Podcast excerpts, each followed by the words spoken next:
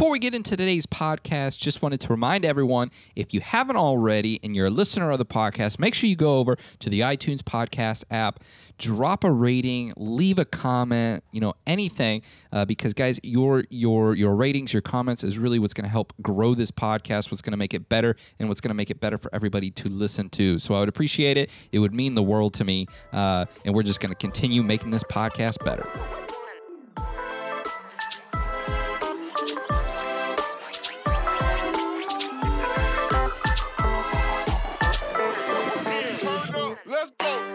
What's up, everyone, and welcome back to the Av Geek Chronicles podcast. I'm your host, Colin, the Chief Av Geek, Aviation Maniac, or whatever you want to call me. Welcome back, and I hope everyone is having a great start to their week.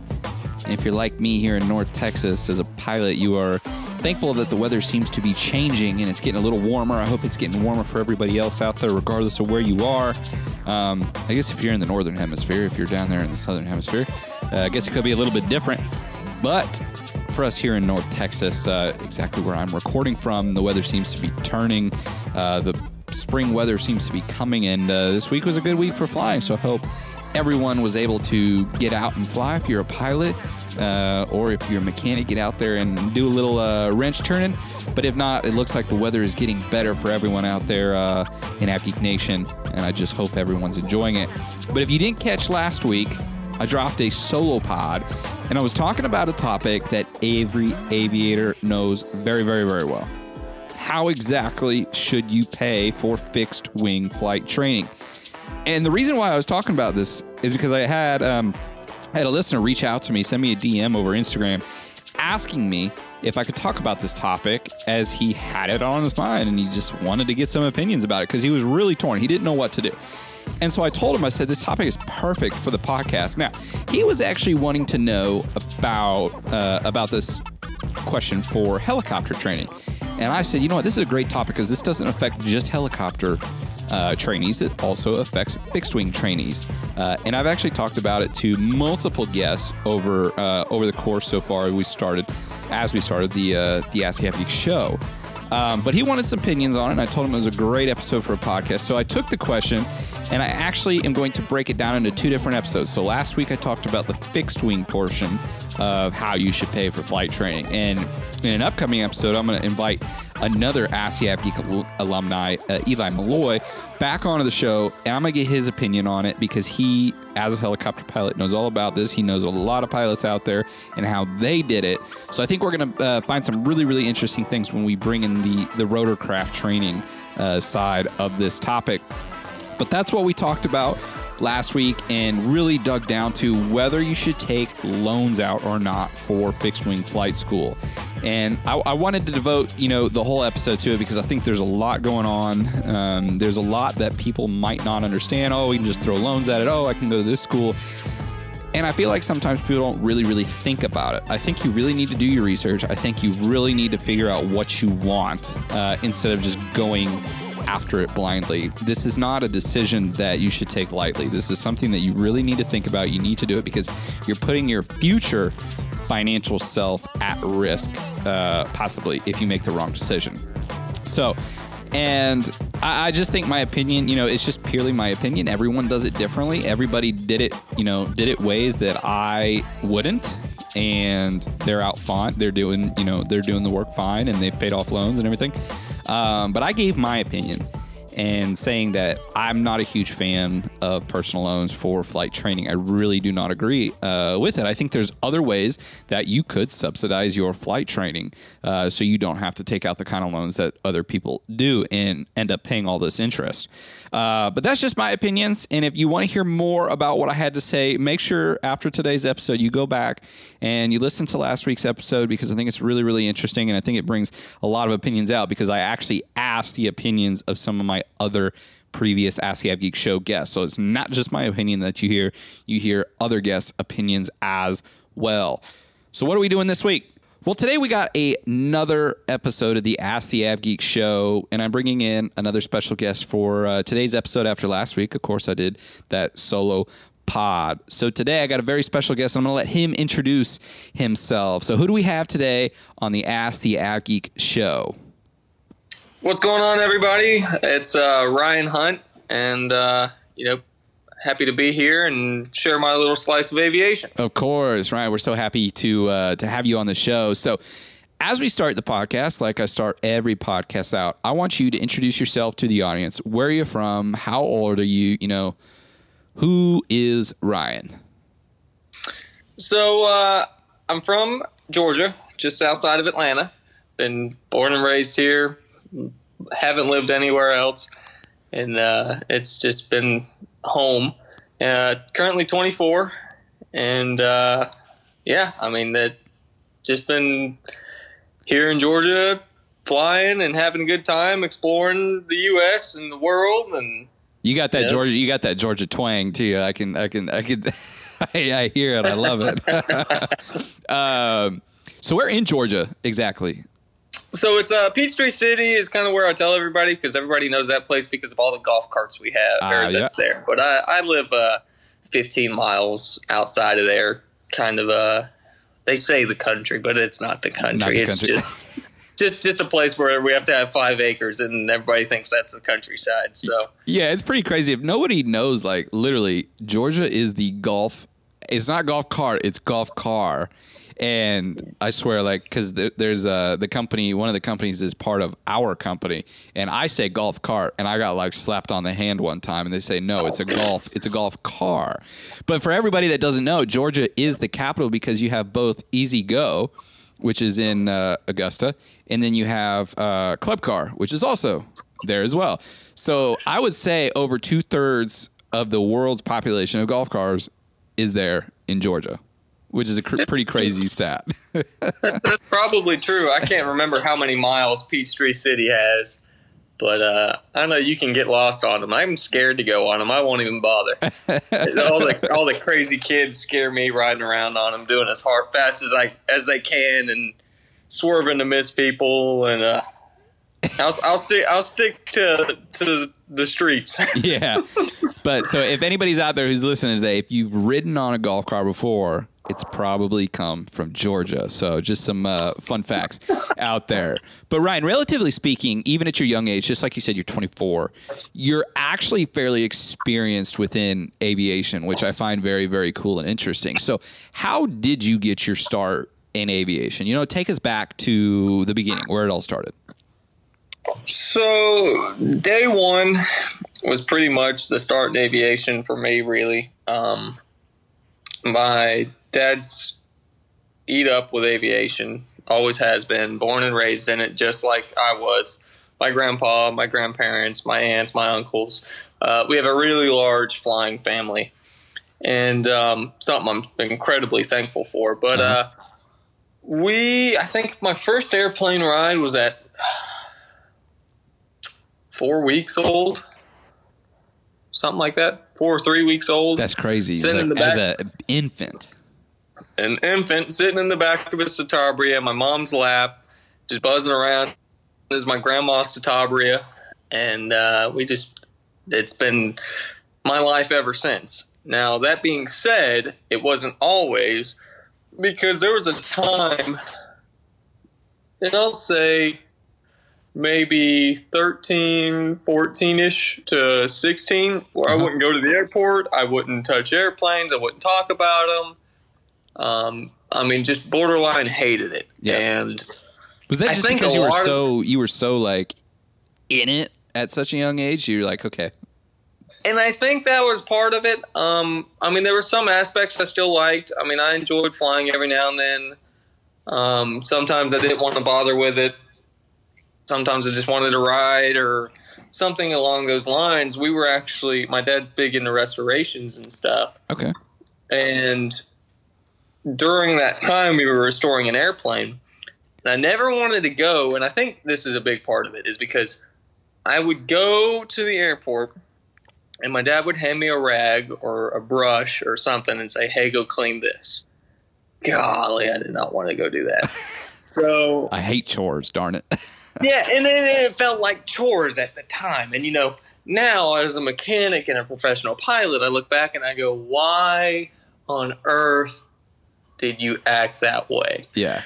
Because to me now, it's, it's so I, I'd pay anything to go back and be further in that because I didn't really understand the importance of, you know, you've got to learn things. Well, to learn things, you got to be there doing it. So, obviously, the easiest thing he can give a teenage kid is cleaning stuff. I can't mess up cleaning stuff, I'll be fine.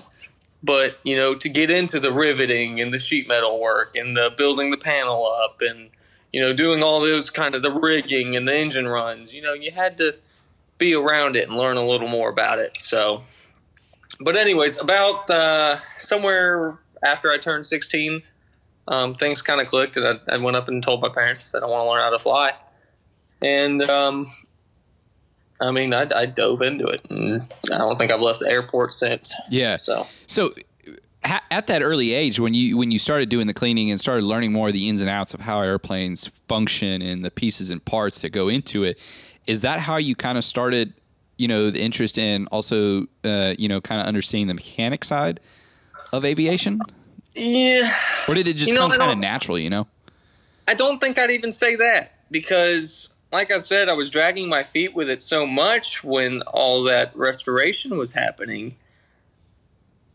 we would go in and i mean he my, my dad might teach me something or, but it wouldn't really stick yeah and then about the time I started flying, you know, dad mentioned we were still working on airplanes. We had to, you know, we have families, airplanes we maintained. We had our airplanes we maintained.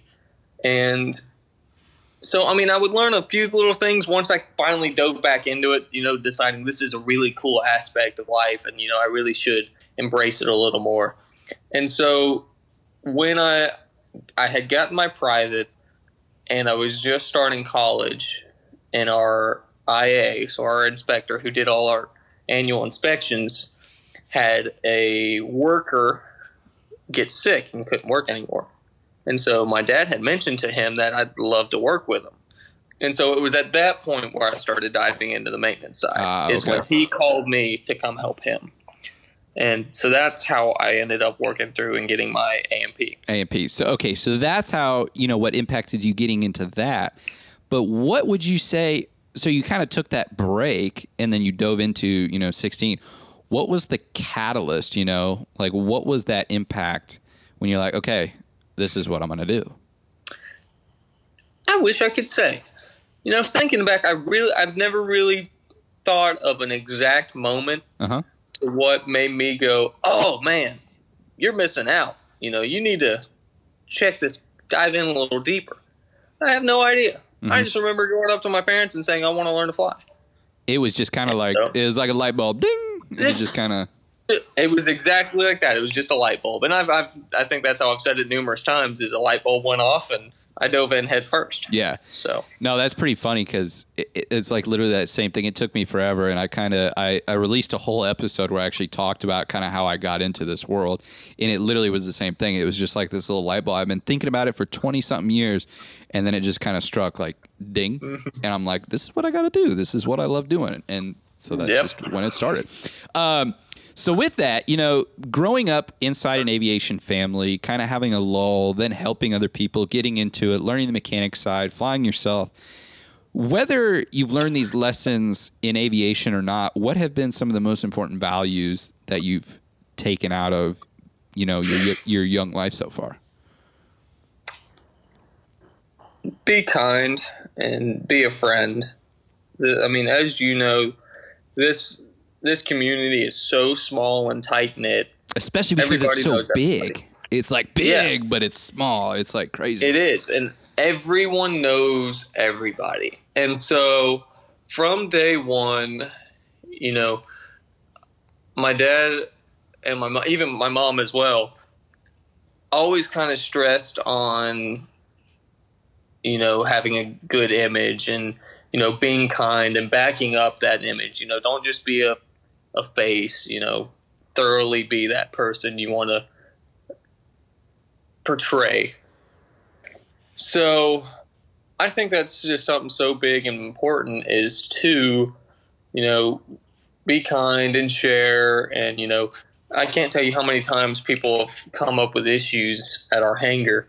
You know, oh my God, guys, I just popped, you know, popped this tire and I don't know what I'm going to do. And we'll call the FBO and say, "Hey, wheel these guys over to our hangar. We'll get it fixed." Yeah. I mean, they go get the parts, and it's it's a lot of that. It's a lot of giving, and um, I like So, to su- I- I I'd like don't to sum I- it up sometimes. It's almost like because basically like what you're saying is doing the right thing is always the right thing. Exactly. Yeah, that's a good way to put it. And and so I think that's something that's always been stressed to me. And you know, even my grandpa, he he he always tells us he's carved a wide path. And isn't that the truth? I can't tell you how many places I've been where somebody's been, oh, Jimmy Hunt. No, let me get this story for you. But the thing is, he's always been kind Yeah. and he's always shared and he's always been a friend. And so I think that is something very important to me. Yeah, that's just, and it's funny because, you know, especially young aviators, you know, if they can fly with other people they'd love, the opportunity for someone to split the cost. But I'm just one of those people that if anybody ever wants to fly, and I offer it, heck, I offered it to my, my pastor, I've offered it to some of my church friends, even some of my friends outside.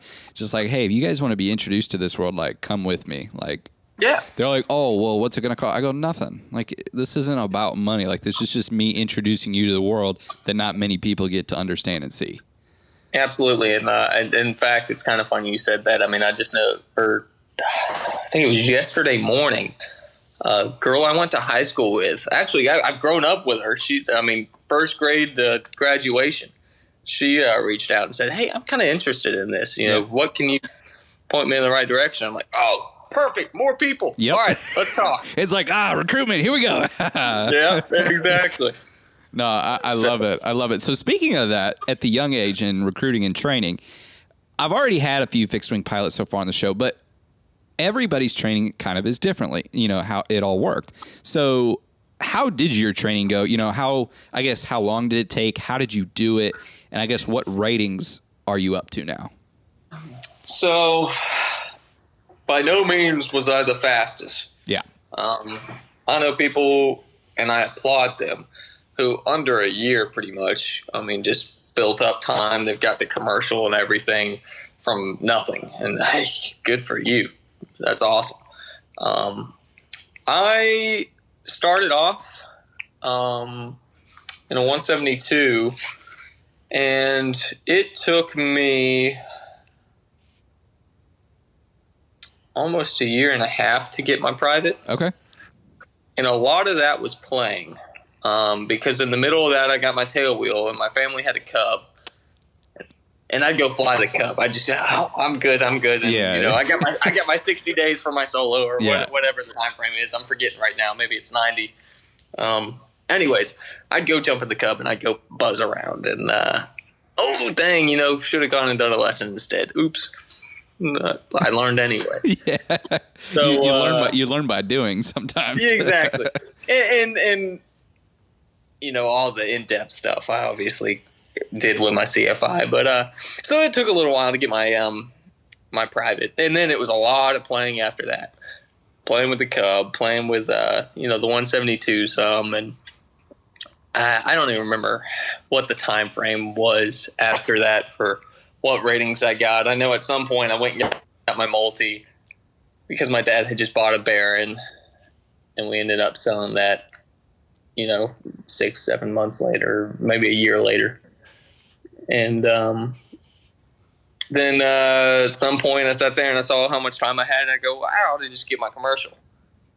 And because the instrument, uh, I was not doing well with the instrument. I just didn't like it. Yeah, that's what I'm doing right now, and I, I'm like pushing everything off. I'm like, okay, Exactly. we got to do The it. Let's just do the it. instrument, I just shoved aside. You know, I, I think I got after my private.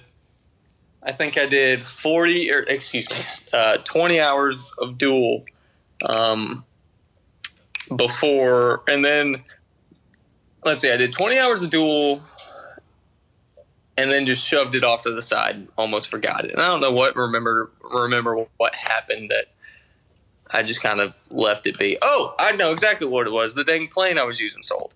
Um, yeah, that that's a big one. I should have remembered that. But uh, yeah, so then I went and got my commercial. Then you know, fast forward, I got my instrument after that. So I think all in all, it was a uh, I don't know five year process. Five year process.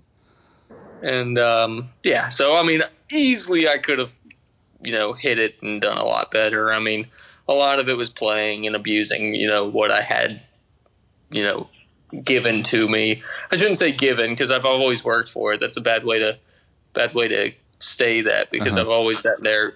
Anytime, it, rarely was I ever given anything and not had to work for it. Yeah. because I mean it was that's something you just abuse and you know so uh, whether it was washing the airplanes or you know helping change tires or oil changes or whatever be it with my dad. And then I got my A&P and now I really got to do some work with it all. So um, and then paying for gas and all that when I could and especially once I got the A&P job that helped a lot with that but yeah so you know, just to bring that all back around, about a five year process of all my ratings to where I'm at now, and I'm at 1,300 hours and just shy of ATP. So Oh wow. that'll be Nice.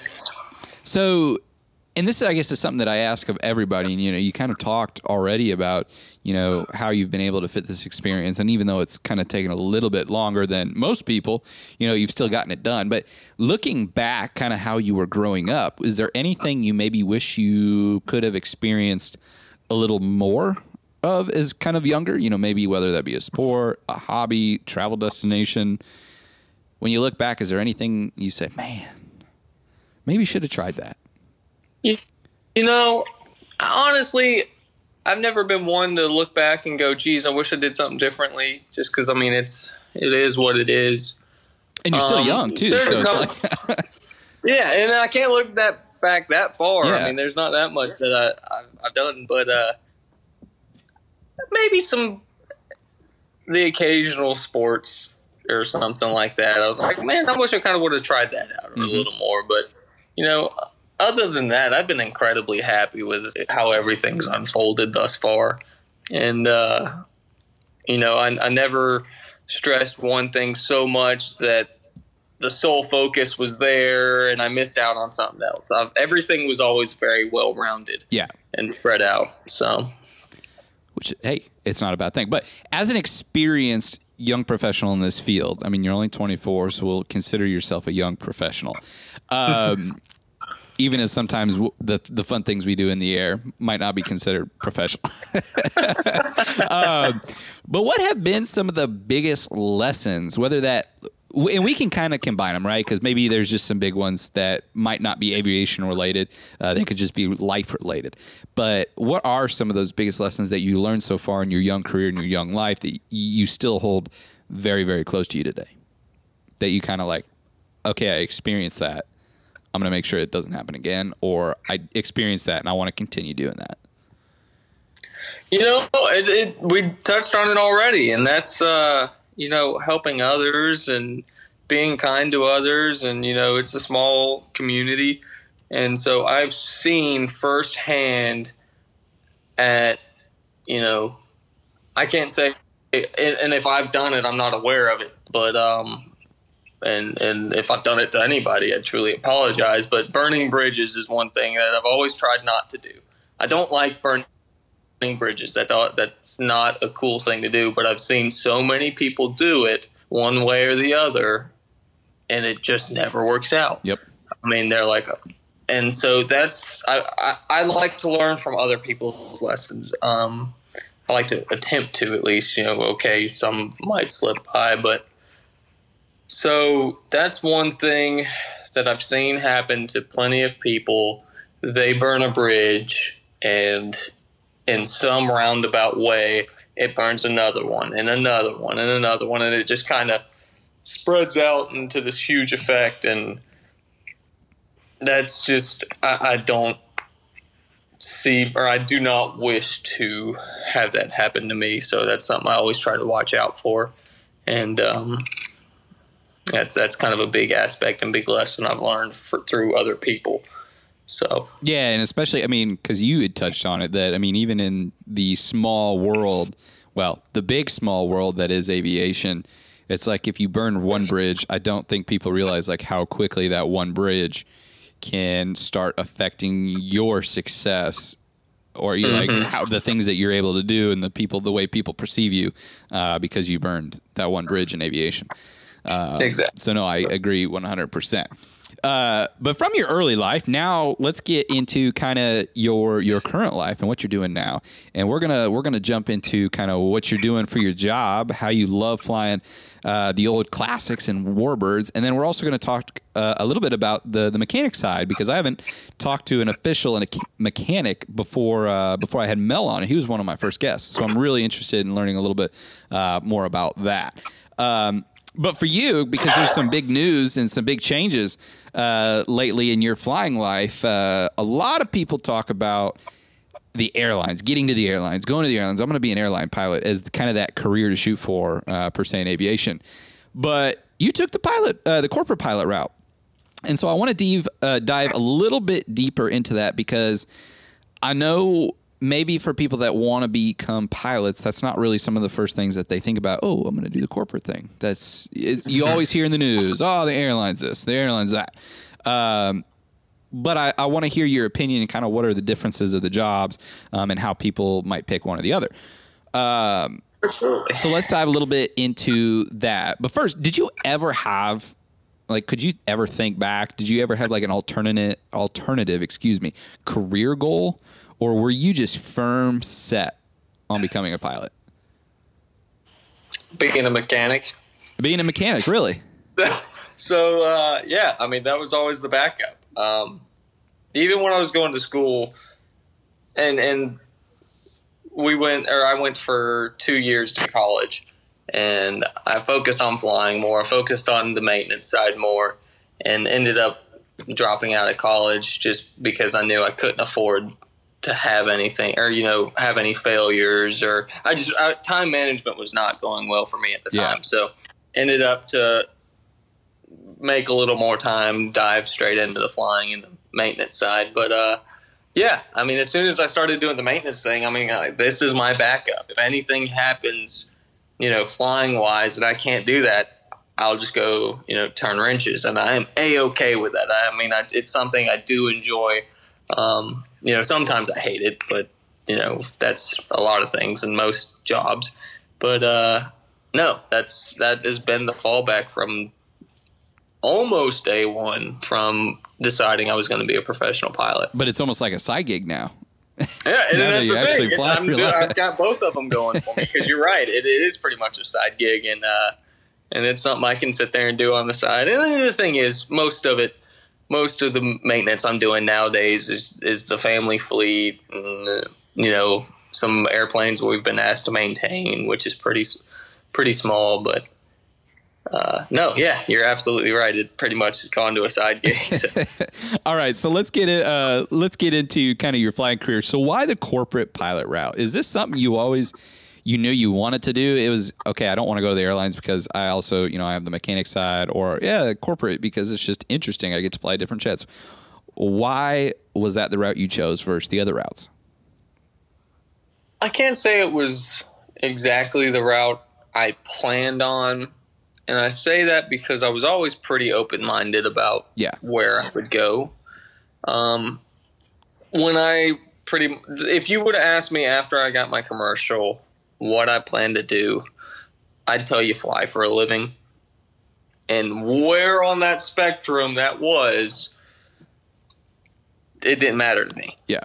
I mean, I could have been crop dusting, corporate flying, part 91, part 135, uh, you know, 121, freight, any of it would have been a okay with me so long as I could live the life I wanted to live at that time.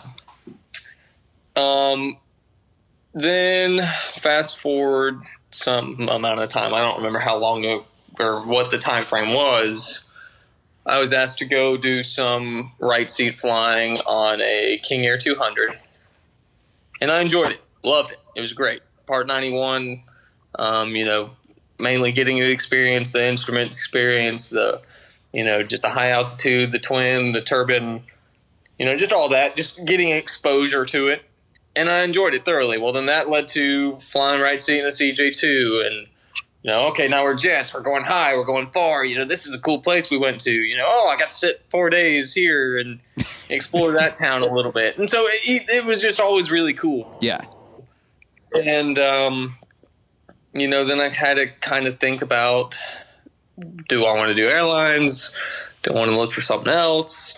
I really, really like the corporate stuff I've been doing, but trying to find something that route. Where do I need to go now? So we're looking at a fork in the road, and uh, I started doing some looking. I wasn't quite at you know fifteen hundred yet, so airlines wasn't quite an option. And I finally told myself I'll look and apply for some one thirty five jobs, flying. Uh, you know wherever, whatever. Um, so long as I felt it was a good company. And if something happens, good, cool, great. I'll do that. I'm young. I've got time. You know that'll that'll work out.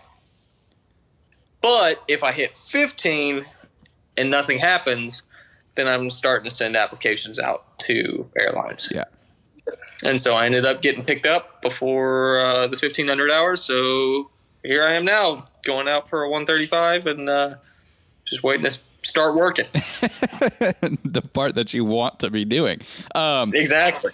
So, if other young aviators ask you the question, okay, should I look at the the corporate flying route, or should I look at the airlines, or should I look at the freight, or anything? What would you say to other younger aviators out there who may be contemplating that same route that you had to choose? I think so many people go into aviation and immediately think airlines. Yeah. Um, I think really all I ask is that people realize there's more work opportunity than just the airlines. Um, because once you start getting into specifics of things, it depends on what works for you. Yeah. Um, some people they want the you know whole month scheduled out. You know exactly what you're going, where you're going what you're flying, what you're doing. And some people can live with the spontaneity of 91. Uh, you know, hey, two hours we're going to, you know, Timbuktu. Um, hey, in uh, 45 minutes we need you at the airport for this. Yeah. But then there's also the 135 stuff, which I've got, and they go, okay, we're going to use you for this amount of days, and where you go in there, we'll find out. And but then we'll give you this amount of days off. And so, you know, that's obvious. That's what I've opted for, you know, at the moment. And I've got a flexible schedule. I can make all that work. So, you know, I was doing the drop of the hat stuff leading up to this, and it was great and all, but I just needed something full time. And this is what I found. Mm-hmm. Yeah, because I mean, it's it's a really interesting decision that I think most you know people they really have to think about because I have a uh, a member of my flying club. Uh, he flies for one of the big airlines. Um, I won't say which one, but he he said the reason why he joined, and he's a fairly new member, only been six months. But he said because the people I'm flying with on a daily basis in the airlines, it was causing me to miss the fun of flying. Like why mm-hmm. I started doing this in the first place. Because when I go to work and I fly a big jet, it, it just feels like a job. It's not fun. You're doing a mm-hmm. lot of the same routes. You're it's all procedurals, and there wasn't anything like a, there's no exhilaration to it. And this isn't the first mm-hmm. person I've heard it from. And so I think really, you know, especially young aviators in general, they really have to think about that. Like if you want to work and do it for fun, like there are other routes than just taking the airline. The Absolutely. Airline and and there, you know, you're exactly right. I know some people who they want that nine. I, I can't say it's nine to five because we all know it's not nine to five, but yeah. I kind of label it as with the airline it's a nine to five because it's show up, go these routes, and you know leave. And so it's a lot of the same stuff, but at the same time, it has its perks elsewhere. It's like everything; they they all have pros and cons, and you know, I like the idea of that. I don't know where I'm going to go. I could go anywhere on this side of the world and either sit or go and fly some more or whatever be it. But uh, that being said, I know it's going to turn into a job at some point. Mm-hmm. I mean, they all do. You do it enough. But the thing is, so long as I'll be flying, I'm going to be a, a happy camper. So yeah, but it's just it's just something that I think you know they only people only see they keep their eye on the prize on one thing, but then they get all the way there and they're like, ah, I should have done this thing. Well, mm-hmm. just think about it early. Like that's what I, I want people to realize and why I'm doing things like this. Is just to get all the different career paths out there and the information out there, just so people can maybe think about it differently. Um, so, what was the first plane you flew commercially? I guess it'd have to be that King Air 200. Um, Uh-huh. And uh, that was a, a 91 deal that uh, a couple buddies at my air, airport flew for the people. And they like to have two people in the cockpit. And uh, so I got to go do that. And that was really my first IFR experience, my turbine experience. And that's where I got a good idea of what's to come. Mm-hmm. So But the big thing is now you're on the big jet. You're on the uh, the Falcon. So I knew you were in town training just uh, just a, a few short week ago. Few short Mhm. weeks ago.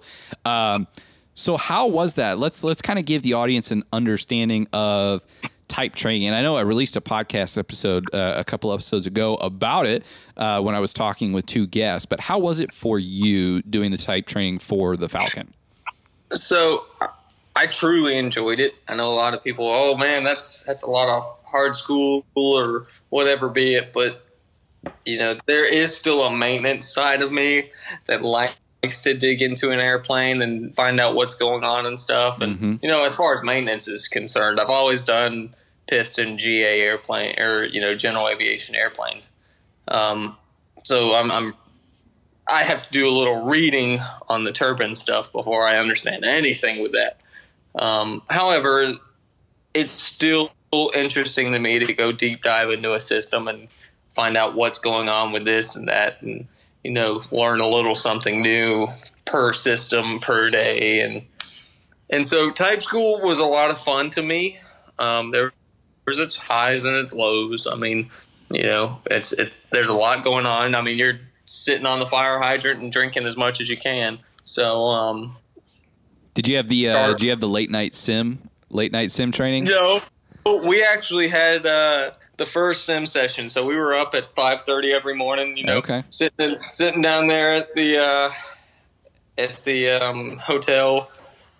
You know, rubbing our eyes and going, "Golly, you know, what did we do yesterday? Uh, God, I don't remember. Um, oh, we did these. Okay, well, we'll probably step it up from there. So, uh, what did he say we were going to do? Oh, you know, single engine ILS to missed go around, high, heavy, hot. Oh, okay, yeah, that'll work. And then we jump in and meet with our instructor, and he reminds us all, and we go, oh, no, we shouldn't have even talked about that. That was yesterday."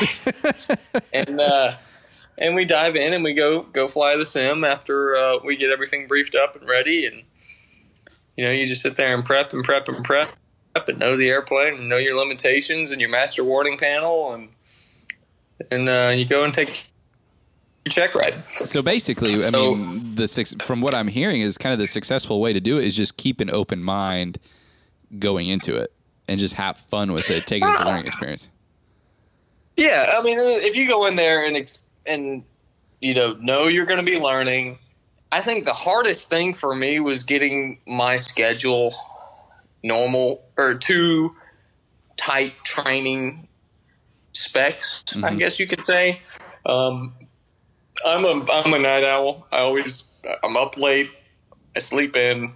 You know, I I, I wake up when I need to, obviously, but to get under the mindset of wake up, go to school, sit there from eight to or eight thirty, nine, whenever we started. I don't even remember now. To five, five thirty, and then go home and try to learn what you learned that day. I'd sit this first night. I sat there and I studied it. I studied it. I studied it. I studied it. I was like, oh, it's midnight. I better go to sleep, like I would normally any day. Well, then the next day I didn't, re- you know, retain anything because I went to bed late and got up early. I said, "All right, that is clearly not the way we need to do things." so that took a little reprogramming to realize, you know, sure, studying is good, but you got to realize only study so much because that good night's rest was more important Yep. than you know. Oh, let's say I, I only studied three of the four subjects, but I got a good night's sleep. Okay, that'll, you know, that's an okay. That's not going to hurt as much as, oh, I got all four subjects, but only got you know five hours of sleep. Mm-hmm. That's going to hurt you way more, or it did for me at least. I know everybody's different. Some people apparently can do that. I was not one of them. So Everybody studies think that- differently. exactly, and that little reprogramming I think was the hardest part for me. Um, after that, learning the airplane was a joy. Flying the airplane, well, flying the box at the airplane, the supposedly the airplane was fun. Um, but there was times where we were in the box and things are happening, and I'm just going, "Holy cow!" Imagine if this was really happening; it'd be a bad day. yeah. So But luckily, the Falcon. I mean, it's it's such a, I mean, capable aircraft that even a bad day is still not like your worst day. Yeah, I mean, you could say that for sure. Um, it, it, it does everything really well. Once you kind of get your head wrapped around the French and how they think, um, things things work out a lot better. Because I mean, there are some some aspects where you go, "Huh, wonder what they were thinking when they designed that." but uh, after, at once you, and that's kind of how they joke about it there at, at flight safety was you know the french had their way of doing things and it, so long as you can understand that you're gonna love it. And they're absolutely right. I mean there's some things that don't quite add up or there's some verbiage that doesn't make sense but the airplane's just phenomenal. I mm-hmm. mean it's it's fantastic. So, So- I know you haven't, and maybe you you you have a taste of maybe how the schedule is going to be, um, even though you haven't lived the schedule yet. Uh, but now that you're on the new aircraft, do you know what a typical day for yourself is going to look like, or maybe a week schedule? there's truly no telling Yeah. Um, I know they own me for 12 days, and whatever happens in that 12 is kind of what happens. Um, you know, we have our 135 limits. You know, we can't be, or we can't fly more than 10 hours, and then our duty times. You know, if they go over this much duty time, they have to allow for this much rest, and and you know things like that. But as far as where I'll go, and what routes I'll take. I mean that that can change in a heartbeat, really, Yeah. because we have a, quite a few aircraft, and we can be thrown on any of them. Um, and where those planes will go is, you know, to be determined when you're sitting there and wheels are up, pretty much. Or I, I guess I should say passengers are on board because about that time it's it's pretty set in stone. But um, yeah, so I mean, there's no telling. I, I hear some people flying, you know, all ten hours of the day, and it's a, you know, New York to California, California to Florida, or something like that. I mean, Yeah. there, there's truly no telling. Um, I, I couldn't give much insight on that until I, I really do it and see it, but I know it's it's pretty up in the air. So this commercial work that you're doing now that you, you're doing this full on uh, for a full time job, even though you've just started, what makes this type of work so rewarding for you? I'll get to fly. You get to be in the cockpit, up in the Yeah, air. Yeah, I, I get to sit in the cockpit and fly a really cool jet and have a good time and uh, go, see to, the world. go to interesting places. yeah, go to interesting places, see the world, and uh, like every every pilot jokes about, you know, laugh at my kindergarten teacher for telling me I can't look out of a window. That's what I'm Get paid for it. saying. That's So- what I'm saying. no, uh, I don't know. I mean, I, I, to me, it's just rewarding that I can get from point A to point B, and you know, it's like a magic carpet. I mean, who ever thought you could sit there and you know sit in one spot, and you know, three hours later be all the way or halfway across the country? I mean, that that's just so cool to me, and uh, you know. It's it's neat to see and do every time. So and from the corporate world, you don't have to. Uh, you you don't have to go through the airport. You don't have to live with the airport problems. You have these beautiful things called FBOs, and there's some really nice ones around the world. I mean, I've Yeah. been to a few. Yeah, that's that, that's that's pretty much the case. I mean, we, we get to do a, a little different treatment, that's for sure. Um, So now we know a little bit more about your corporate flying and, and, what you're doing now on the new jet and how your type training and everything went. But I think what's been really interesting and, and what first uh, brought me onto you was all your flying that you're doing with the the classic airplanes, these Warbirds. So. I mean, how did you? Was it again? Was it just kind of the family thing, and that's how you originally got into flying the classic aircraft? And kind of how, what is flying classic aircraft like? Um, it's 100% family that started that. Uh, my grandpa, he he just always enjoyed the old warbirds and and classic vintage aircraft, and you know the planes he kind of grew up with, I guess I should say. Um, and if we were making jokes, I'd probably say Wright Flyer if he was sitting here listening. But um, no, he uh, I don't know. He, he's he's always been a buyer seller. He always likes to buy an airplane, fly it for a little while, enjoy it, send it on the road, and so that was just kind of one category of airplane he always enjoyed, and so we were always kind of dealing with him and and flying them, and uh, unfortunately, all the fighters and stuff left before I came around, or else I'd be really excited to see those, but I'm still excited to see those even when they're not in the family. Yeah. Uh, but yeah, so it just kind of started with I told you that I, we were restoring an airplane, and that was kind of when I was not in the aviation thing. Well, that was actually a uh, T thirty four, uh, mm-hmm. a model T thirty four, which is a Beechcraft two seat trainer that was used in fifty three to fifty five, I think. Um, and the and the Navy used it a little longer, but that was when Air Force used it. So almost Korean era. But that was their primary trainer, and that was kind of my intro into the Warbird scene was getting to fly that around. And I don't know, there, there's just something cool and and uh, you know something neat that I get to go and fly around this airplane that trains so many of our armed forces fly or you know trained so many of the armed forces in aviation. I'm, i know I'm butchering how to word that, but that's okay. No, I mean, uh, it, I don't know. It's just, just neat to go and protect that little piece of history. Uh-huh. And so, you know, I've always been a big proponent of keeping them flying.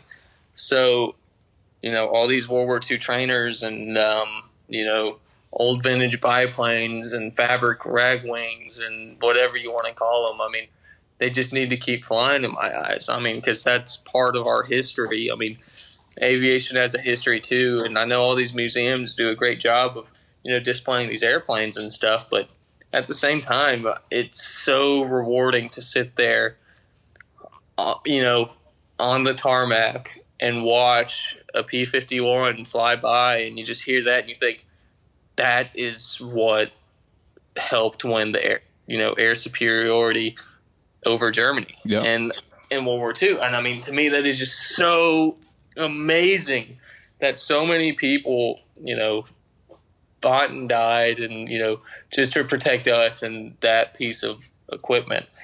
And um, I don't know. I, I think it's just shows respect towards them that we respect these airplanes and we show thanks to what they did by keeping them flying and you know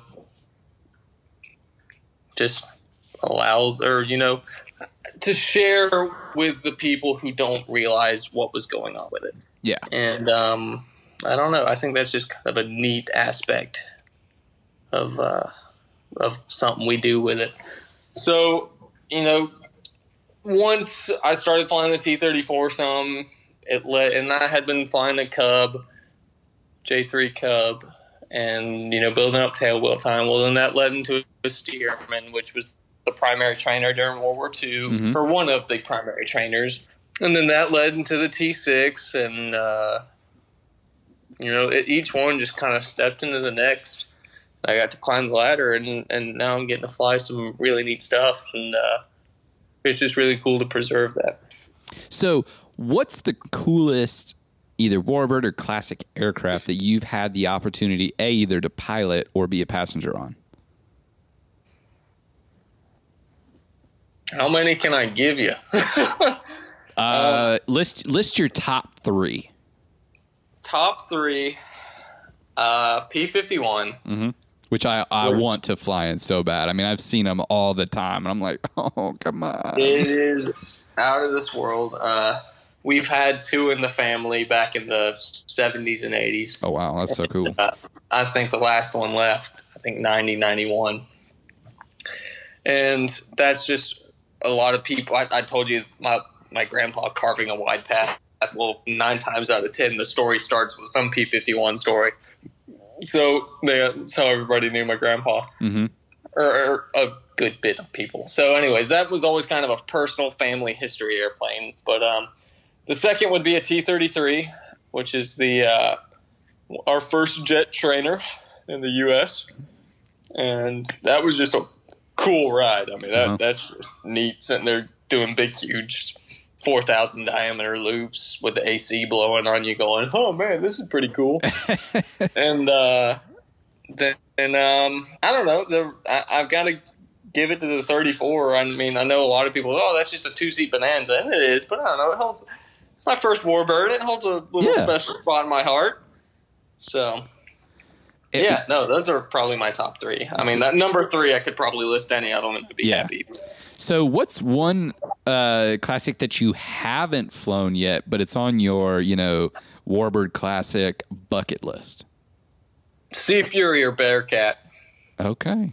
strive high. One day, maybe one day One we'll day, get on. one day. All right. So, what would be okay for me, right? Like, uh, you know, a young aviator. I love watching. I've seen them watch. I- I'm around them at the airport because the airports that I go to, they're there. What would you recommend to any young aviator that wants, you know, has an interest in maybe flying or getting into uh, having the opportunities to fly these classic aircraft? volunteer is the easiest answer to that or win the lottery um, there's so Or many work cool work hard in life. yeah there, there's so many cool organizations that strive to do exactly what i think is necessary. That's to keep them going work on them make sure they're in good airworthy condition and then to exercise them and um, you know CAF's the biggest one that comes to mind is there's places all around the us that um, have these little bases and they have their CAF airplane and they go and they keep that flying. And I mean it really just starts on uh, with wiping it down. Mhm. and you know oh cleaning bugs off cleaning oil servicing the airplane learning how to crew it you know. And then oh hey we got to go to the air show you know. Why don't you jump in the back and ride with us over there? And they oh okay. And so you get to ride it. Then you start learning about the systems. And one thing leads to another. Then you have all the time. And they go hey why don't you you know let's go get a flight in this. And um, i think that's that's the easiest lead in into it. And uh, you know there's there's a lot of flying museums. They're the same way. And uh, you know just volunteering and putting in the work and climbing the uh, figurative ladder. And um, the one everybody has to climb. yeah, and I mean, I, I did it too. I, I, I've I, I sat there and wiped and learned, and you know, I was thankful that my family was a big part of it, and uh, I had my little intro in through there. But uh, and the thing is, I mean, hey, come to my hangar, help me wipe things down. Let's Yeah. go flying afterwards. I mean, I want to share it. I'm, I'm, I'm a lot of people in this world aren't aren't stingy with things like that. Uh, I mean, I know one museum in particular. The guy went and did a test flight in uh, some sort of airplane, and I don't I don't remember what it was now, but the Warbird, something a lot of people would like to go up in, and he goes and do, does a test flight after some maintenance, and he elected not to bring anybody. Well, the owner of the museum ended up just letting them have it. He goes, "We don't do empty seats. You know, you take people." And and so That's a uh, good person. That's when you know they're good yeah, people. Yeah. I mean, people want to share these things. So the biggest advice is go meet go meet people. We're all really nice. for the most part. And, uh, There's a caveat for the most part. yeah, and I can't speak for everybody, but I mean, go out, meet people, and and then just start volunteering with museums and stuff, and you know, being friends, and it'll all work out. So, kind of to top off your kind of aviator resume, and we briefly talked about it at the beginning of the podcast, is that you're a mechanic, you hold an A&P. Um, and just to talk about it real quick, what have been some of the you know really important things that you've learned having the ability and that knowledge as a mechanic? I've learned that I don't like doing Beechcraft fuel bladders. but uh no, I mean Would you basically you got to take apart the whole wing basically, right? it feels like it, but no, that's really not the case. It's just working with a bunch of little access panels and having your arm get cut up and you know it's bad when you buy a fuel bladder and the company sends band-aids with it. Do they really? Yeah, I'm dead serious. I'm dead serious. So, I don't know. I mean, there's the maintenance side. I mean, it's it's a different kind of thought process in some things, and uh, I don't know. Um, there's all kinds of little lessons that I've learned with it all, and the thing is, is stay humble with it. Understand that you can make mistakes, and that's one thing I some pilots I've run into. They're, they you know dive and jump on the mechanics, and I realize there are some mistakes that happen where you you, you got to look at the mechanic and go really, but mistakes happen. If at the end of the day everybody walks away safe and goes home to their loved ones, you know things happen. Understand that we're all human. Um, that's that was my biggest takeaway from the maintenance side of things is because I, I I could I'd spend all day trying to think of some of the little mistakes I've made. I mean, luckily nothing was major, nothing ever broke or cost a lot of money, but at the same time, you know, things happen. I mean, we're human. Uh, we Exactly. things we don't want them to slip through the cracks, but maybe sometimes they just accidentally do. Um, Sometimes it does. All right, so the the kind of the the now the extracurriculars of kind of your your big growing aviation resume is the fact that you're a part of the AOPA flyby crew, and you are now the third guest that I've had the opportunity to interview as a part of this crew. I think I'm going down the line of the whole crew. I'm going to find everybody, and we're going to interview everybody. There you go. Um, but why why be on the flyby crew? What you know? Why did you want to join and be a part of it? Um, it goes back to me liking to share. Mhm. Um, I saw this as another avenue to do such. Um, I, I look at aviation, and I even said, I think I said it at the beginning of the podcast. Um, I look at aviation as a pie, and I've got my little slice, and I want to share my little slice with everybody. Hey, you know, this is kind of cool. You know, this is how I've gotten to do things. You know, maybe you could try this out too. And uh, and so the flyby crew was kind of uh, when I was asked to be on it, it was kind of neat to think about how many people I could reach out to Mm-hmm. and show them what I get to do, how I get to do it. And, and it's not something that I need that for you know personal gratification. That's not that's not the case. I just want other people to get to experience it as well. And so I want people to see, oh, geez, that Ryan kid, he's flying that 34 route. I want them to reach out. I want to say them to say, hey, I'm in Atlanta. I'd love to come by and talk with you. I mean, that's all that is. And, and I, I love to make connections that way and sit there and, uh, you know, show them what I've gotten to do, and then I want to I want to know what they've got to do. Mhm. It's not a one sided thing. I mean, I want to hear about how they've come up through aviation. I want to hear how you know what their part of it is, and and I think that was a excellent opportunity with the flyby crew was to be able to do that. Well, and it helps you. I mean, all, because even though I mean you gained your own resume and your own experiences, it could help you maybe experience something else just by simply learning by them. Um, but I know part of the AOPA flyby crew is you guys attend a lot of events. So looking forward here into 2019, what events are you going to be at representing AOPA and the flyby crew? Well, I just got my schedule not too long ago, so I know I'll get to go to Sun and Fun, thankfully. Oh, nice. And uh, I'll, I believe I'll uh, we'll have everything set up to do some representation down there. And um, I know they've got their three regional fly-ins. Um, Tullahoma being the one that's close to us. Um, I'd love to go up there mainly because I've got Tullahoma's some, in Tennessee, correct? Yes. Yep. Yes, Tullahoma, Tennessee. Um, and I've got some family friends there, and I'd like to go up and see them. And Tullahoma is just kind of a cool airport that I've spent a good bit of time at. So I'd love to represent that one. And as always, Oshkosh, that's that's the number one. If we can do that one, woo. So, The uh, the aviation shows of all aviation shows. exactly. I think uh, we were talking about it not too long ago. I think this year will be number 21 for me. Oh wow.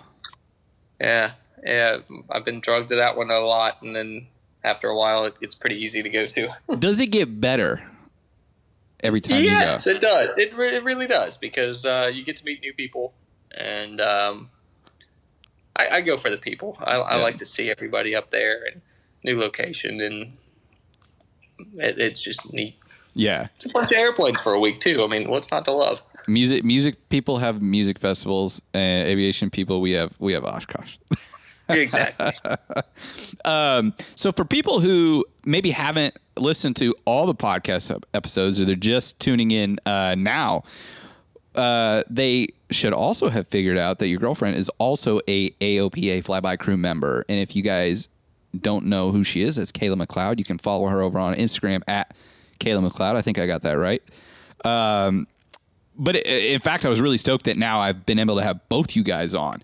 But I posed the same question to her, and I'm really intrigued to what you have to say.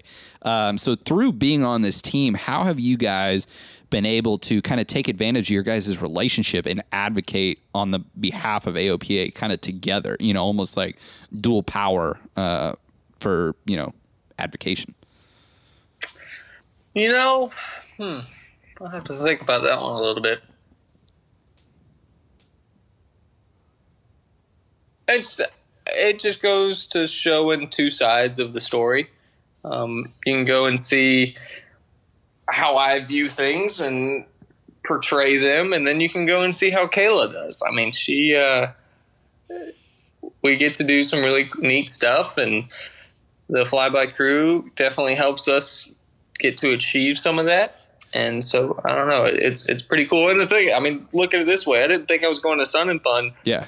All of February, but she was, so she gets to show you, and I get to sit there and watch her show us too. So, I mean, we get to cover each other's back some, I guess. Um, yeah, no, I mean, it, it's just a two sided deal, and uh, we both get to go out there, and and if people don't want to come talk to me, then they can go talk to her. I mean, it- Which is great because I mean, you guys both have two different personalities.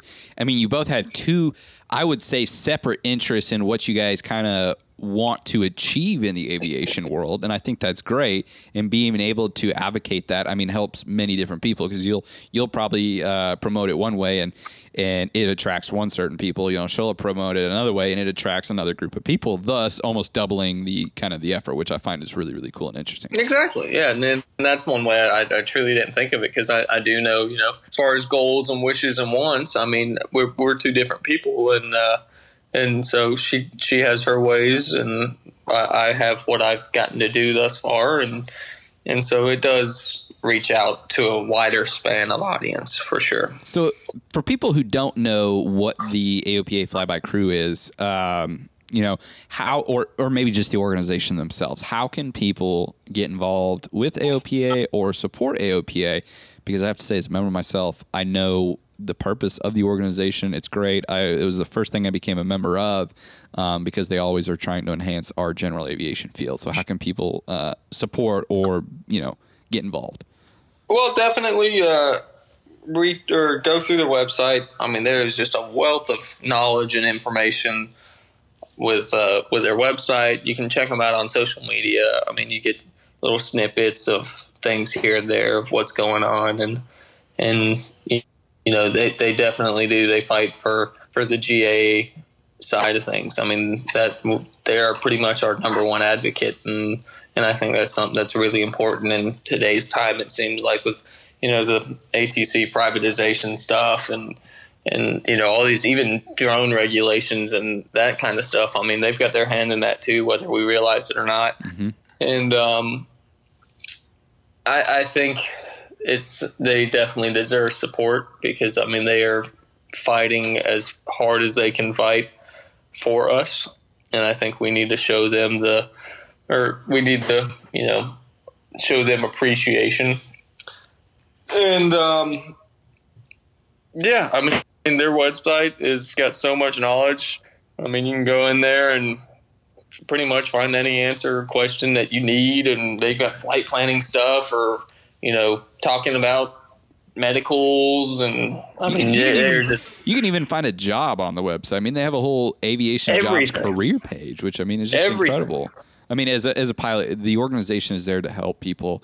Um, I, have known somebody who's worked directly for AOP. I mean, I know what the organization's about. It's a good organization. So if you're in aviation and not a part of AOPA by becoming a member, so I'm going to put my own little plug in. Go to the website, become a member, uh, because your money. I mean, it's being well spent. So that's that's my little plug. exactly. Yeah, yeah. I mean, you're right. I mean, heck, go, they hold these big regional fly-ins for a reason as well. Yep. I mean, they've got three of them this year. Go show your support by uh, coming out to one of those. I mean, you might meet some of our uh, fellow flyby crew members. I mean, Kayla and I might be at one or two, and you know who else might be at the Fredericksburg one or the one over in California, which I'm forgetting exactly what town it is right now. But regardless, I mean, uh, they're they're a cool event. We were at Gulf Shores last year and had a blast, and they got cool seminars and raffles and you know all kinds of neat little things going away going around. So and kind of one of the one of the things about the flyby crew, and we're going to jump into our new topic, is I mean, you guys all seem to be very very well versed uh, over on social media and are really starting to gain followings uh, because of your presence on there. And kind of one of the things, I mean, again, kind of one of the things that uh, you know drew me to you and getting to learn more about you is. And maybe this is just something I love about aviations, but it's a space that I can truly document my whole journey through and I've noticed that you're documenting your whole journey as well through it, uh, doing the same thing. So, doing this has helped me build some really rela- uh, lasting relationships inside the industry. And because I've seen you do the same exact thing, has it helped you in that same positive way? Absolutely. And I, I, it's funny because you sit there and said, you know, doing well on social media. I think I do well on social media, but I just, all I'm there is to sit there and and kind of like you said, document my path and journey. Um, I think it's neat to sit there and occasionally I'll just give a hey, you know, check this out. This is what I'm getting to fly now. Or hey, guess what? We just jumped in the Stearman. Now we're heading to Phoenix with it from San Diego. And uh, you know that's all it is. It's it's it's nothing much more than that. Is just getting to share what's going on, and um, I can't tell you how many people I've I've met through social media that have become very good friends, people I talk to near daily. You know, it's it's absolutely incredible some of the connections I've made just because somebody reached out and said, "Hey, I see you're at Oshkosh this year. Why don't we meet up?" Yeah. And you know, there's it's kind of funny, and it's always this one. There's to me, and this might just be me. There's this almost small little awkward moment of golly, I feel like I know everything about you, but I've never met you before. Yeah. and so it's and then it's once you kind of get the flow going with whoever that may be, it's it's it, it's pretty cool. But um, yeah, no, I mean the connections and and getting to share my little tidbit has been phenomenal. And you know, I've, I've made some truly good friends. I mean, heck, my sim partner in, in Dallas for type school. Yeah. Because of social media, I've, I've known him uh, three years now, I think.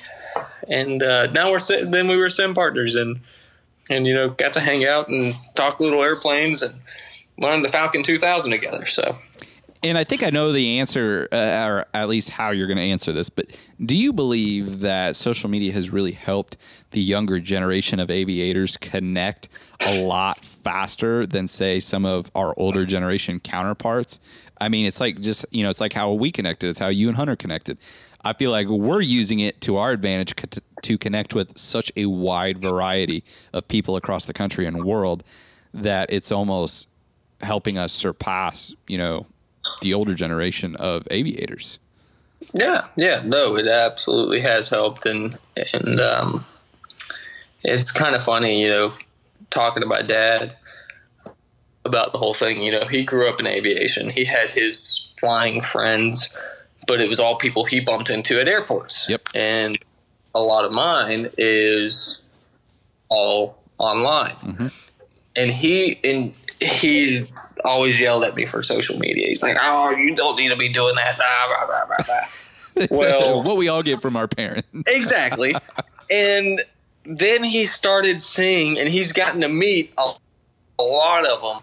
Seeing all these people I've met just all across the U.S., and he's like, "This is actually really kind of cool." And he's mm-hmm. told me that before. He goes, "You know, I, I kind of see the, I get the social media thing. I mean, he, we've had people from California come out." And they're in Atlanta and they come down and you know hang out at the hangar with us and Dad and I are there you know working on a cowling for somebody or something who knows. And then we stop and get to talk to whoever this is and we're all chit chatting and sharing stories and we all go to dinner and have a good time and then Dad's like well how'd you meet him? And I go oh I don't know. He followed me for years and mm-hmm. reached out said he'd be in Atlanta. And oh that's kind of cool. And so he, he kind of it, it's funny him getting to see this new generation of connection building, friend making technology. Yeah, and um, and and so it's funny to kind of see his reactions with it.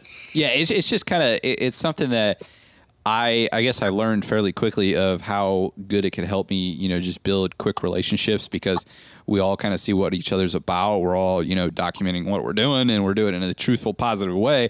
And when other people are doing it in the same way, it attracts them to you. You learn more about them. You want to learn more about them, and you just start building these natural very organic uh, relationships. And I always say on all episodes, you know, if you want a fast way to meet other people in the industry, this is one way you can do it. Very, Absolutely. Very um, Absolutely. All right, so let's get into our last topic before we get into the the fun portion uh, of the podcast, and it's the portion that I love. I love getting to because I love hearing the laughs that'll come uh, from my guests. But the last couple questions I want to ask are just kind of very general, personal questions that maybe make you you. So, if you could look forward, you know, ten years, where do you think you'll be in your aviation journey? I hope to say happy. Um, happy wherever I'm at, doing whatever I'm doing. Because once again, I'll stay open minded with it. If I end up a crop duster next year, I mean, hey, so be it so long as I'm enjoying it. Um, and not to dig on crop dusters or anything. I think that's a very viable career. Our farms are important, and they're guarding it, you know, one acre at a time. Um, no, uh, yeah, just anywhere really. I mean, so long as it's supporting the lifestyle I want to live at that moment, I'm excited for it. Mm-hmm. So, what you know, maybe throughout life or through aviation, what are hurdles that you've personally faced and how have you been able to overcome those and how did you find the answers to overcome those hurdles? Maybe to help, you know, fellow younger, you know, aviators out there maybe going through maybe some of the same things that you had to go through. You know, I think my biggest hurdle was book work. I was never a good studier, a good reader, whatever you want to call it. I mean, I I mean I do that kicking and screaming, but I think it was just finally realizing this is just a necessary step. You've got to do this. You've got to get through it. And I think it was just kind of having this sit down moment with myself and saying, "All right, let's let's get it in gear. We we can get through this. you know, And stuff you know. You just need to cement it in by reading it and seeing what the book says, and that'll give you a new perspective on it, and you can go from there. And so I think really sitting down, talking myself through it, and then diving in is what finally worked out for me. Mm-hmm. So, with some of the hurdles that you've been through, maybe what are some really good resources out there that maybe you've experienced or you've seen or you use that other younger aviators could uh, could use to their advantage to help grow themselves in this field? I mean, maybe the simple answer is just people. People is the. I mean, um, go and talk to people. I mean, they've most people at the airport they've done it or you can find one person that has done it. They have gone through, they've gotten to where you're at, and you know, they are all good resources.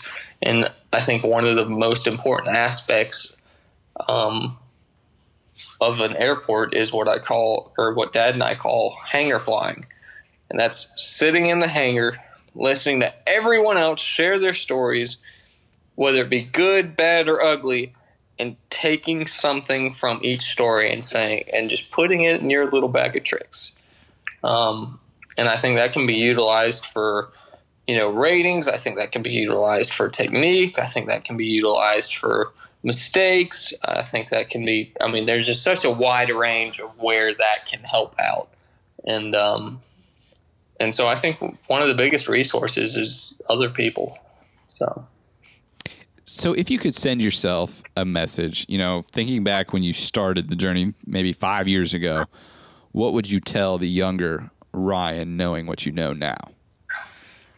Get your butt in gear. Have that talk with yourself earlier. Yeah. I mean, yeah, I wish I, I mean, I know I said I don't like to sit there and complain about what I did or didn't do. But I mean, looking back, if I would have gotten everything going a little sooner, I think I'd be a little happier with it. But the thing is, I'm in. I, I feel like I'm in such a good position right now. I, mm-hmm. I can't argue with that at all. But um, yeah, I mean, I guess that's all I could really say, you know, to myself in the past, or just enjoy it. I mean, I know I did enjoy it, but there's there's some memories where you just sit back and think on it. And it's like that was a really good time. I hope I truly did enjoy it as much as I remember enjoying it. Yeah, and maybe that's it. I mean, all right, so maybe the last question to top off, you know, your portion of the aviation po- piece of the podcast. What is, you know, except for being happy because you said it a few times, what would be your ultimate dream in aviation? To share it with as many people as I can. Friends, family, acquaintances. Just getting to, you know, show them maybe a little piece that they haven't got to see before and um, you know maybe help somebody out through a rough spot. I mean, who knows? Maybe me mentioning that, hey, sit down, talk to yourself, realize this is something you got to get through.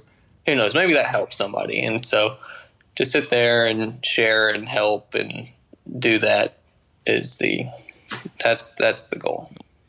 All right. Well, I mean, we have gotten through, you know, you know your beginning life, uh, where you started in aviation, and kind of what made you you. Then we we talked about kind of your commercial pilot life, and you know your how you grew up flying all the warbirds, and how that's really kind of cemented a piece uh, of you know your aviation career and then getting into the mechanic part because i really think the A&P side of what you did i mean it's very very interesting because not very many aviators do that and i think kind of that's what's really interesting about your whole circle and your whole resume uh, in the aviation space. And I think, I mean, it's it kind of makes me want to learn more about the the, the mechanical side of things. You know, it's like it was kind of funny because uh, our own flying club, they're like, oh yeah, we're doing uh, now that the weather's getting better and warmer. We're going to start letting people know when we're actually doing service and stuff. If you want to come out, watch this, that, and I'm like, yes, like this is what I want to learn about. Like, I can it. I can fly the plane but I don't know how all the other services going. So that is something this year that I'm putting a big stress on is learning the actual maintenance side uh, yeah, of these aircraft. But now we're going to get into my favorite part of the podcast, and this is the part of the podcast that we get not serious and we get a lot more, I don't know, laid back and fun and funny. But this is the lightning round. And the lightning round is 10 questions that I ask all my guests. It's all the same questions because I'm not I'm not letting anybody off the hook. Everybody's got to answer them and it's got to be something off the tip of your tongue. It can't be you can't think about it, you just got to blurt it out whatever you think. So if uh, if you're down to answer the lightning round questions, are you ready? Let's do it. All right. Question number one. Everyone in aviation has their own quirks. So, on a scale of one to 10, how weird do you consider yourself? 10. Oh, yes. All right. We continue it. I have not gotten anything below a seven.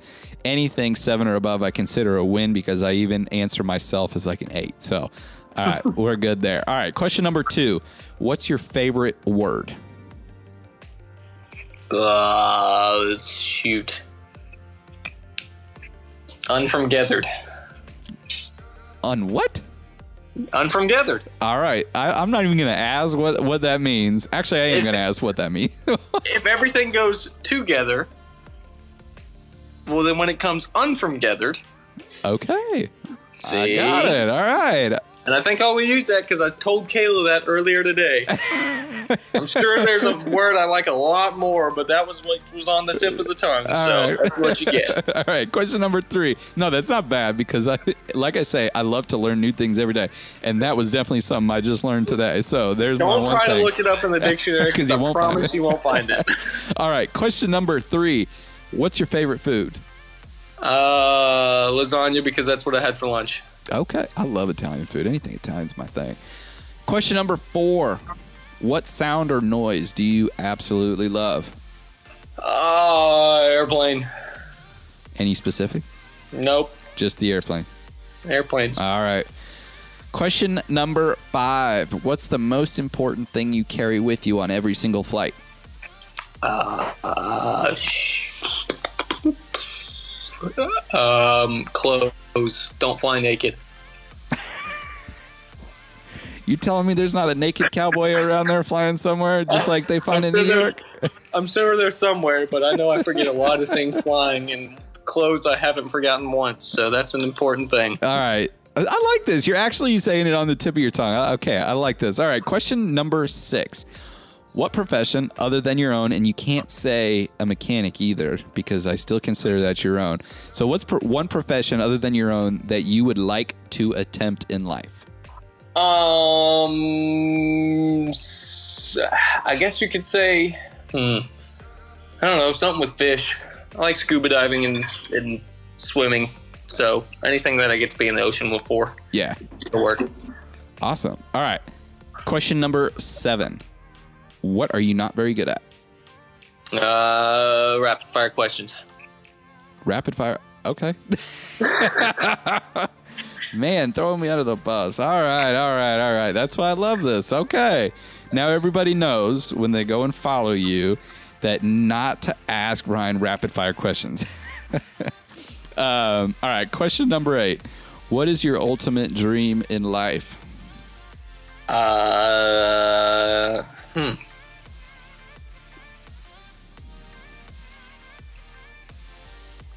I don't know. Fly all, fly all the cool airplanes. Enjoy it. Th- that's that's it. All right, question number nine. What is your biggest pet peeve in aviation? Uh, in aviation, um, pointless radio calls. Okay. You know, being young and still maybe a little less experienced, I, I can say when I started training doing my solos, I probably made a few, uh, a few of Yeah. those. Everybody does. I know I have to, but there's some I just wonder why are you doing that. Mm-hmm. But hey, some people that that calms them. If that's the case, I guess go for it. All right, last question.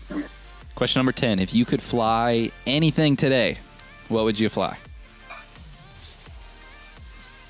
Any fi- piston fighter. if you had access to any plane today, and the president said, "Hey, uh, tell me what plane you want to fly, I will get it for you today, one time." What are you going to fly?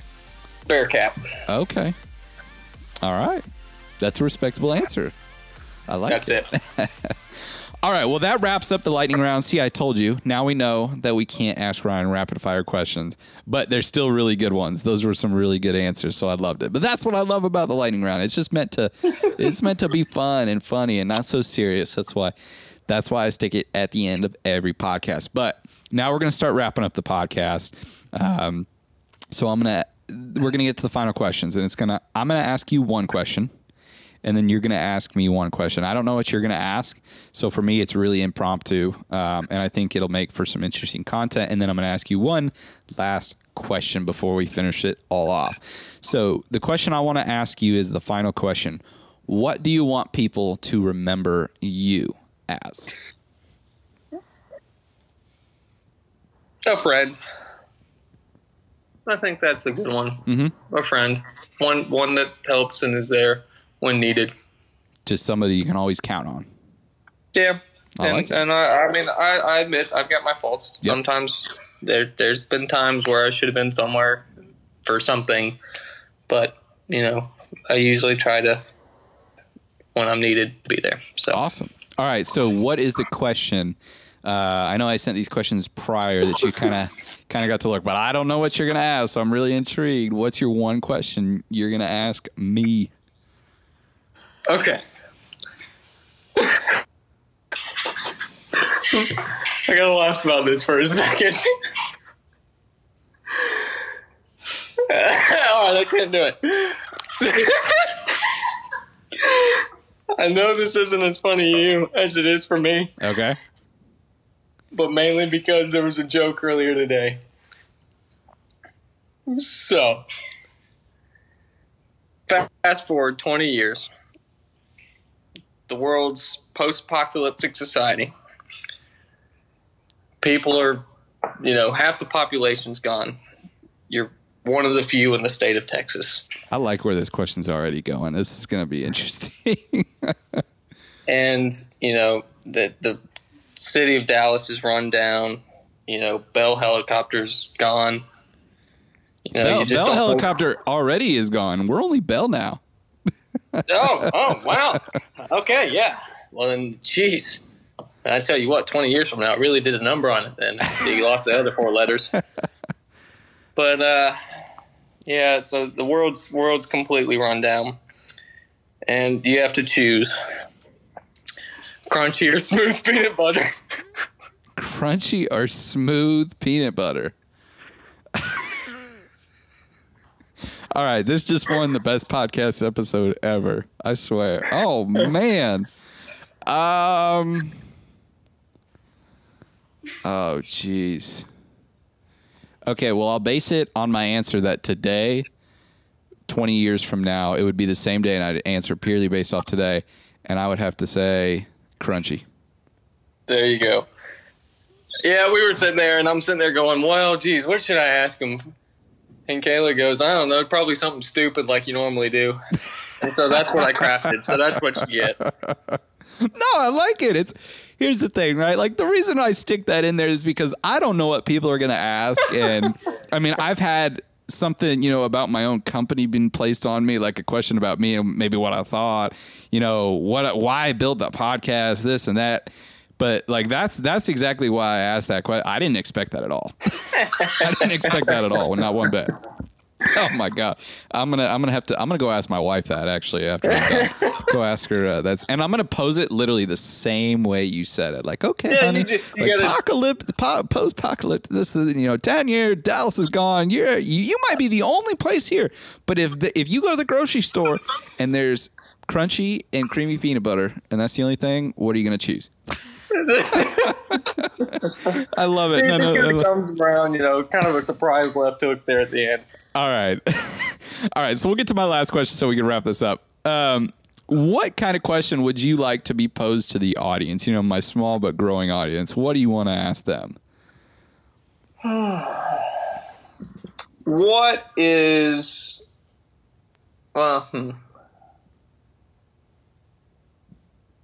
let's take this to a fly-by crew standpoint. When we're at these events, you know, one thing we're asked to do is cover it through social media. What is something people following our little path through this, a certain event, what would they like to see more of? Do you want to see, you know, what events are going on? What seminars are going on? Would you rather just sit there and ask us questions at some point and sit down and have a formal, you know, face to face, I don't know, a live video, whatever be it. Yeah. Um, just, just something along those lines. I mean, because, uh, like I said, I'm not the best with social media. I don't know why I have to. Uh, not that why, but you know, I don't know what people are looking for when you know AOPA asks us to go and do these these events. You know, what exactly I need to be putting out there. So I don't know, maybe some insight on that from from people listening. All right, so we're going to pose that question to everybody out there. I'm going to pose that on social media, and I'll put that on my stories too. Uh, and we'll also post it uh, under the the episode details when we release the podcast. So the last question we talked about social media. You just talked about it, and you just asked the question. But where can people find you out on social media? Um, on social media, uh, I'm pretty easy. Ryan the Pilot Person. Um, started that one at some point, but anyways, that's what I came up with, and I hadn't changed it since. So that on Instagram, and uh, don't do Twitter, so you won't find me there. I think there's an old account somewhere buried deep, but Facebook, just find me and add me as a friend. Might have to might have to change your handle to at Ryan the Crunchy Peanut Butter Person. Yeah, yeah. yeah. oh man. All right.